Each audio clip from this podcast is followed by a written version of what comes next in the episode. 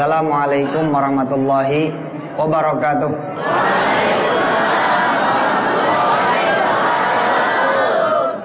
Alhamdulillah pemirsa Antv di mana pun sudah berada Hari ini kita bersama-sama santri-santri barunya Darul Quran Alhamdulillah ini wajah-wajah pemilik maskapai penerbangan masa depan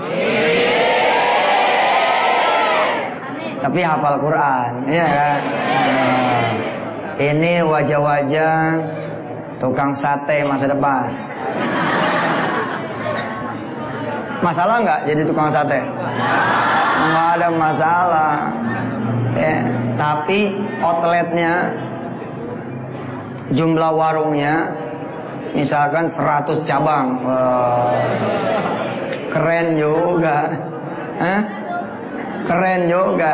Dari mulai jual cuman satu dua biji, ya, ayam dipotong jadi sekian tusuk, Kemudian berkembang jadi dua, jadi tiga, jadi empat, jadi lima, jadi enam. Akhirnya kemudian jadi pengusaha warung sate yang punya cabang 100 outlet. Woi, keren juga. Insya Allah nanti ada yang jadi tukang tambal ban. Tapi tambal ban pesawat, bos. Iya beda kan? Beda. Dia belum tahu Ustaz Jamil. Ada tukang tambal ban, mobilnya Hummer. Eh, jangan ngecilin orang. Ada tukang tambal ban, sahabat Ustaz, mobilnya Hummer. Ditaruh di lemari.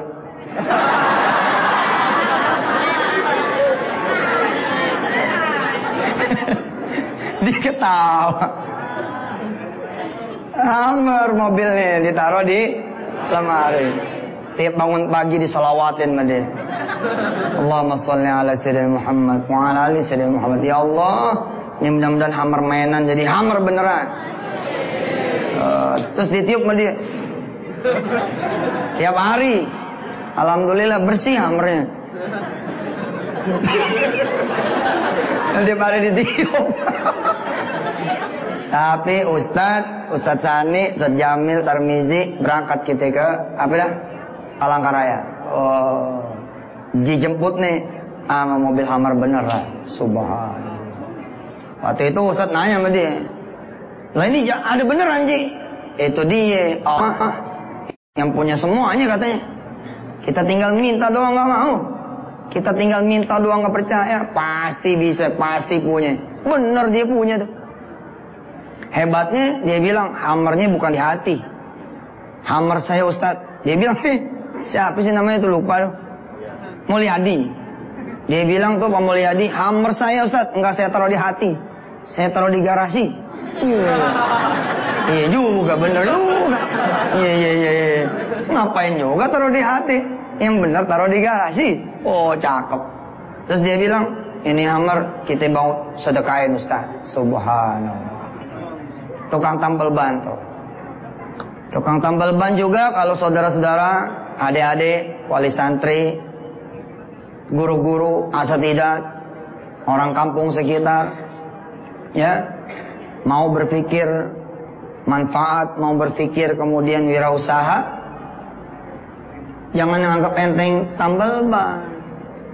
Kita nanti bikin tambal bannya ya nggak? Tambal ban tahfiz punya. Uh, ya, tambal tahfiz punya. Begitu mobil masuk nih, sah. Mau ditambal atau mau diganti ada ruang tunggu. Di ruang tunggunya ada murotalnya. Subhanallah. Keren kan? A'udzu billahi minasyaitonir rajim. Adem. Adem. Padahal bannya udah tambah lima, tetap aja mau di situ dia. Nggak mau keluar. Beda, adem. Bismillahirrahmanirrahim. Ar-Rahman 'allamal Qur'an. Khalaqal insan 'allamahul bayan. Bukan kaset. Udah nggak ada kaset soalnya. Bukan CD. Ngamain yang ngaji yang punya langsung owner. Subhanallah. 100 outlet. Tambal ban. Gitu saya ngebayangin gitu ya santri-santri saya nanti ada yang begitu nih.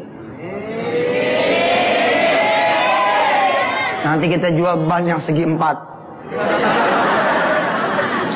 Belum ada kan? Kita bikin yang belum ada. Kita bikin apa ban yang segitiga. Gimana caranya tuh bisa insya Allah masa depan pasti ada bahan-bahan yang seperti itu. Insya Allah eh? Outletnya tuh warnanya cerah warna orange berbalut biru. Ada ruang tunggu ada klinik tilawahnya. Tambal ban ada klinik tilawah. Sambil tune up ya sambil tune up mobil sambil tune up tilawahnya. Dibenerin haknya bagaimana koknya gimana 100 cabang dihubungkan sama radio internet yang ngaji langsung owner dari kamar dia. Mantap. Subhanallah.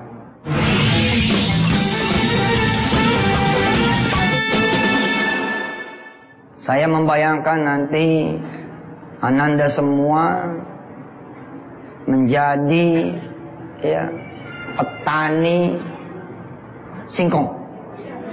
Nah, tapi yang menguasai satu juta lahan hektar. Ya Allah Akbar. Kita bikin rudal dari singkong.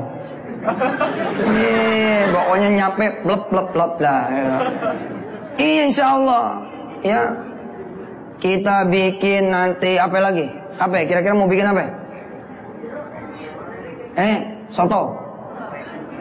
Soto ayam. Soto ayam, hmm, boleh juga sih. Pokoknya orang kalau ngapa kalau makan soto ayam langsung apal ar-Rahman gitu ya. Bikin kemudian rumah sakit, bikin bank syariah, bikin hotel, bikin kondotel, bikin apartemen yang syariah. Nanti para santri juga memiliki yang namanya kimart nggak main lagi deh yang mat-mat yang lain. Kita mainnya kimat. Apa tuh kimat? Quran mat.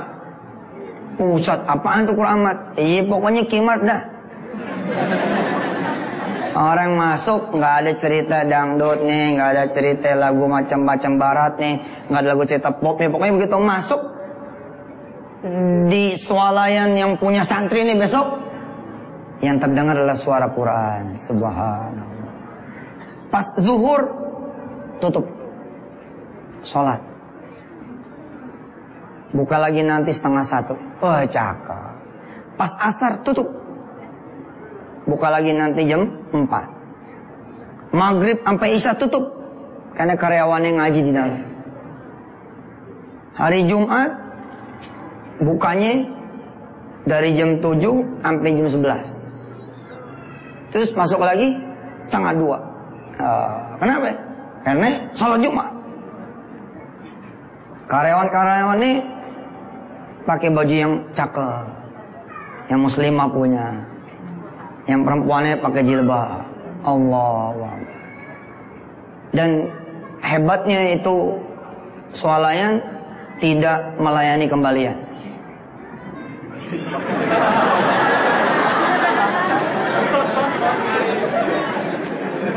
Nggak tahu deh kita udah bikin dulu ya.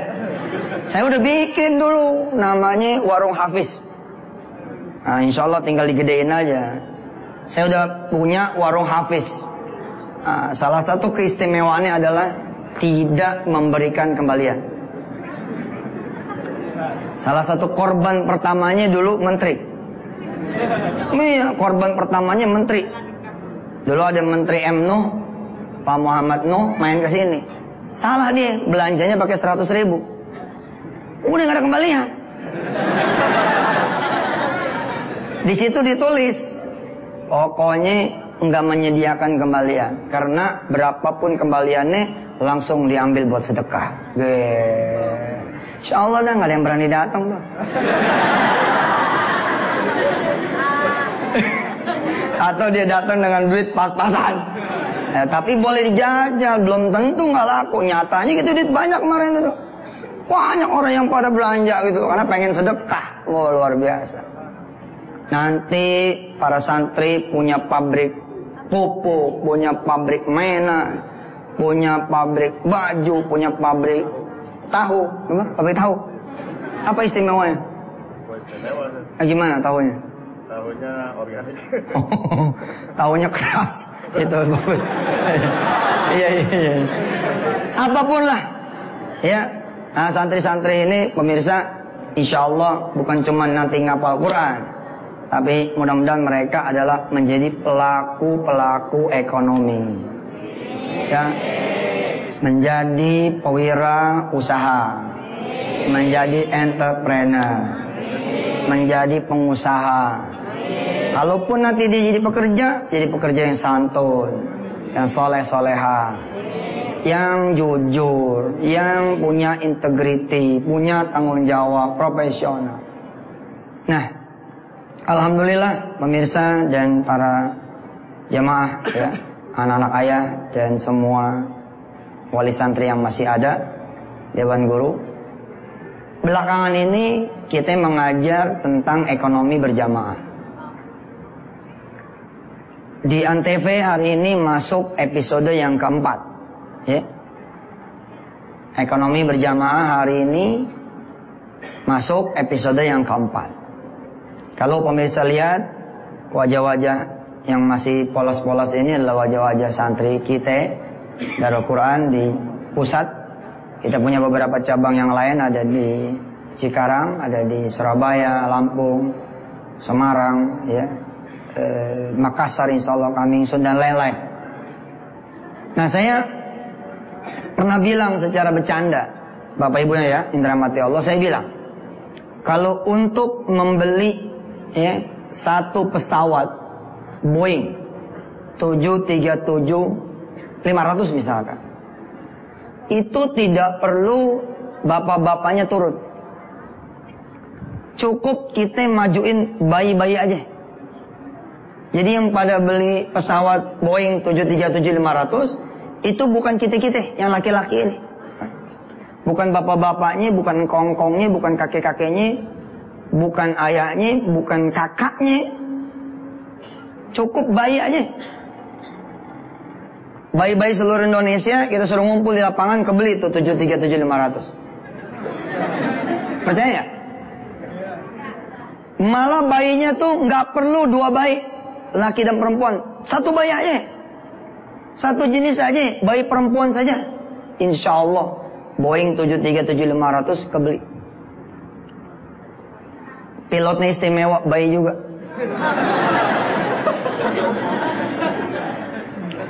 Oh bisa begitu Ustaz? Ya, karena Indonesia ini negara gede banget. Gede banget. Jumlah bayi perempuan di Indonesia ratusan ribu. Dan setiap satu bayi perempuan biasanya ada anting setengah-setengah. Nggak? Ada cincin nih setengah-setengah. Itunya aja jual. Bayi-bayi perempuan semua copot. Jangan ada yang pakai emas. Kebeli itu pesawat. Subhanallah. Dasar ya.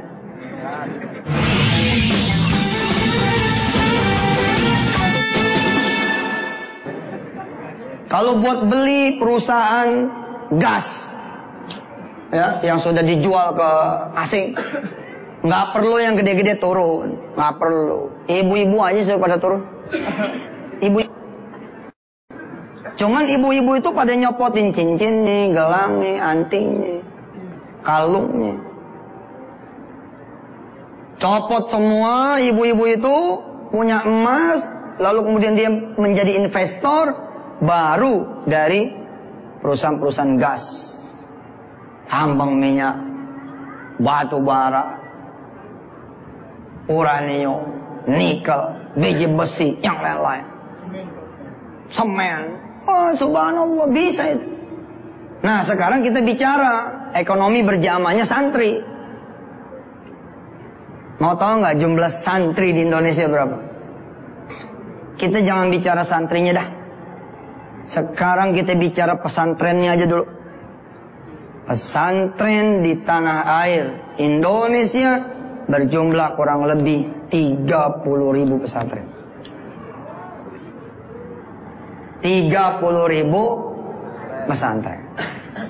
Kalau setiap pesantren isinya 100 murid, ya, maka sudah 3 juta santri.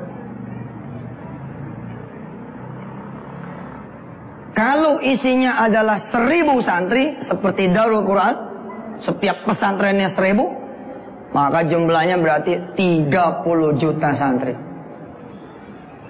Sebagai informasi, senior kita, Gontor, Ponorogo, Mahat Darus, Gontor, Gontor, Ponorogo.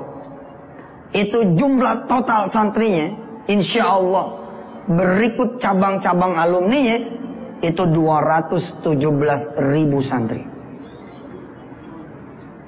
Apa artinya? Kalau seribu-seribu saja santrinya pada patungan berarti 217 juta. Kalau 10 ribu 2,170 miliar. Kalau 100 ribu berapa itu? Udah mulai blank hitungannya. Saya, saya, saya, saya. Nambahin nol ya. 217 ribu santri gontor seluruh Indonesia. Cabang pusat, cabang utama, cabang alumni. Ustaz Jamil salah satu alumninya yang sekarang ini menjadi pimpinan di pesantren Darul Quran. Kalau setiap santri seribu saja, berarti sudah 217 juta. Dikali 10, 10 ribu. Berarti 2,1 miliar. Kalau 10 ribu, berarti 21 miliar. Kalau 100 ribu, 210 miliar. Kalau sejuta, 2,1 triliun. Artinya apa? Ketika kemudian ada properti besar di Indonesia yang menguasai ratusan hektar, bukan di kota-kota kecil, tapi di kota Jakarta. Ini kan aneh. Kok bisa? Gitu kan? Hah? Satu perusahaan menguasai lahan ratusan hektar di Jakarta loh Pak. Ini kan harusnya susah itu. Tapi kenapa mereka bisa? Sesungguhnya mereka memakai kekuatan kita, para muslim-muslim di antaranya. Kenapa? Karena kita naruh di bank. Bank kemudian membiayai mereka. Kita ngumpul nih di bank. Lalu mereka dibiayai sama bank. Jadilah mereka bisa beli itu tanah puluhan hektar, ratusan hektar. Bahkan ada properti yang punya ribuan hektar. Sekali lagi, bukan di luar kota, di Jakarta. Belum lama masuk duit dari Singapura 2,2 triliun. Jangan wus, Allah sudah menyebut kuntum khairu ummah. Kalian ini sebenarnya umat terbaik, tapi sayang kita nggak tahu nih. Harga kita nggak tahu. Akhirnya kita disebutnya apa ya? Umat buruh, umat pekerja kasar, pekerja kecil, nggak apa-apa sih. Yang penting bertakwa. Cuman sampai kapan kita menjadi leader? Sampai kapan kemudian kita bangkit menjadi owner? Sampai kapan kita kemudian begini-gini aja? Ya, terus tidak menjadi pemain harusnya berubah. Kenapa? Karena jumlah kita banyak. Jumlah tunakasir.